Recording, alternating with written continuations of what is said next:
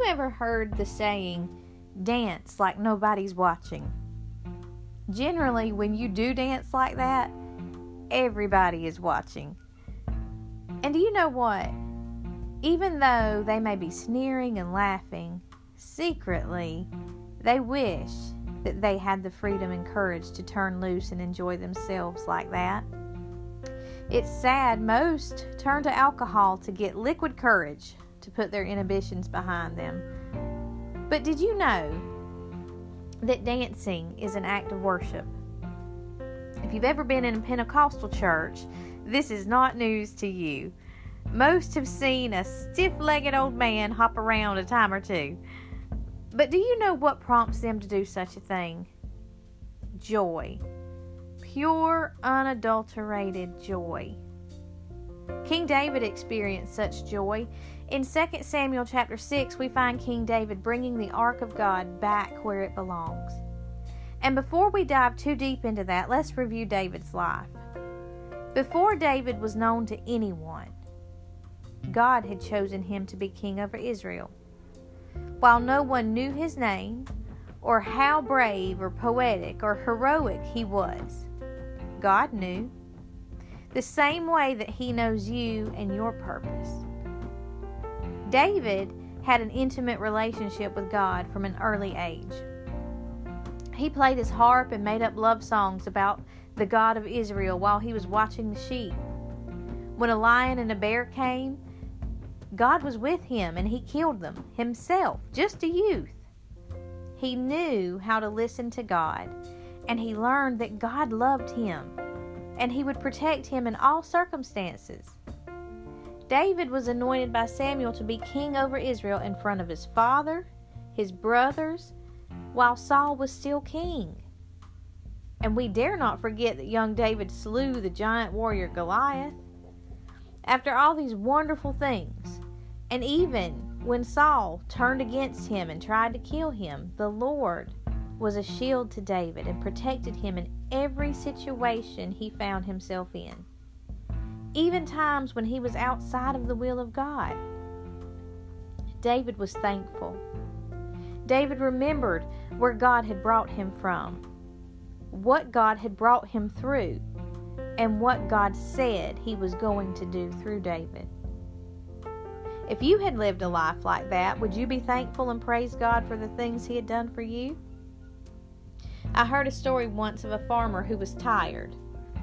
He had worked all of his life on his farm, and it just never seemed to get any easier.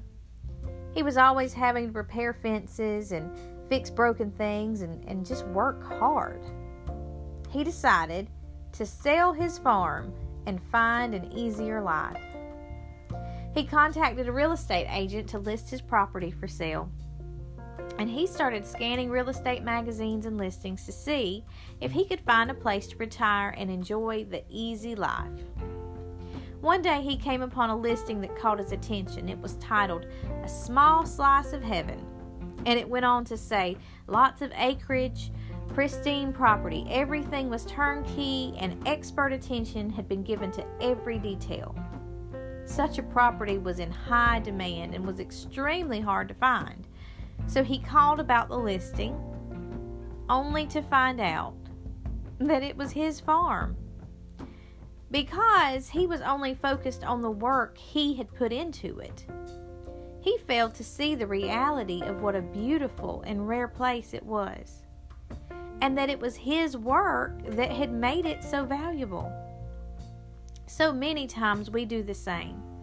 We focus on the tremendous testimonies of others, and we forget the things that God has done for us. David did not fall victim to that scheme. He kept his mind fixed on the Lord, and he stayed in a state of gratitude and thanksgiving.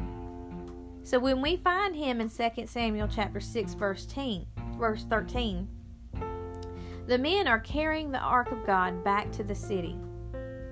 David fully embraces the enormity of the moment. He opens himself up to praise and thanks God for all that he has done and all that he will do. He thanks him for choosing him to lead the nation. And the Bible says, when the men took 6 steps, David offered a sacrifice. I don't know about y'all, but 6 steps is not that much. And in my mind, I picture David. I think he could not contain himself any longer. 6 steps was all he could stand before he broke loose and danced before the Lord. Just 6 steps, and it just came over him. This wasn't a ballet or a cha-cha slide. The Bible says that David danced with all his might. Friends, David burned it down. He was a mighty man, full of strength and energy, and he gave every ounce of energy to dance before the Lord. The Bible says he was leaping and dancing. Have you ever been to a ball game and the play is so intense and something great happens all of a sudden, and what does the crowd do? They jump to their feet, they yell, they throw their arms in the air, they jump and they celebrate. David realizes that this is the best reason ever to celebrate. The ark of God, the very presence of God, will be dwelling with them. And he completely gives himself over to the celebration. He is the leader, and he dances like nobody is watching but God.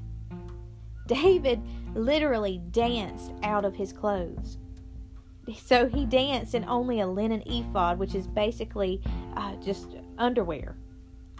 He did not mind humbling himself before God. This was about God, not David. This was about God and how happy David was that God loved him. David's reaction impressed the people to follow suit, and soon they were all dancing and leaping and rejoicing. No one cared how the other was dancing. It was a party, and everyone was happy to be part of it. They were too busy praising God to worry about if anyone looked foolish or not. But you know, there's always that crowd of onlookers. You know, the ones that won't participate, but they tear down the ones that do.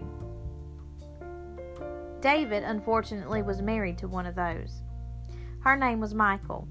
And verse 16 says, Michal looked down from her window. Notice she's not down celebrating or praising God for his presence. No, she's upstairs in her room. But she looked down and saw King David leaping and dancing before the Lord. And the Bible says she despised him in her heart. Have you ever noticed that unhappy people don't like happy people? The light of praise and thanksgiving and joy, it shines a light on those who are selfish, ungrateful, and condescending, and they don't like it. Look at how she reacts to David when he comes in. Notice in verse 20 it says that David came in to bless his household. He had good intentions towards his wife. Even though she did not participate in the celebration, he had good intentions and he came in to bless his household. But she immediately calls him out and tries to shame him. She says in verse 20, "How the king of Israel honored himself today." This is being sarcastic. And she said, "How the king of Israel honored himself today, exposing himself to slave girls like a vulgar person." She basically accused him of exposing himself to young women for cheap thrills. The king of Israel, God's chosen man, and she's trying to belittle him and make him feel like a fool. I want to stop right here and tell you, friends, that there will always be someone ready and willing to tear you down, to falsely accuse you, and to shame you for no reason. Someone who would never humble themselves and glorify God the way you do. They're always waiting. But let us learn from David here. He does not back down. He tells her that it was before the Lord that he danced, that the Lord chose him over Saul, her father, and his family. boom, David drops a bomb and tells it like it is. He puts God in the exalted place that he belongs and puts this ungrateful woman in her place by continuing to say that he would humble himself all the more and dishonor himself to give God glory, because God deserved the glory. And he points out the fact that the poor young women she is putting down would gladly celebrate and praise God with him, and they would honor him, unlike her. After this, David never has physical relations with Michal again because of her spiteful and ungrateful heart. Friends, there will always be naysayers and negative Nancys. Do what David did. Give God all you've got. And if they try to shame you or put you down in light of what God has done for you, exalt God to his proper place and put them in the place that they belong, even if it means cutting off relationship with them. You will never go wrong by praising God with a grateful heart for all he has done for you. Dance, friends. Dance like nobody's watching but God. And burn it down. If people want to talk, give them something to talk about.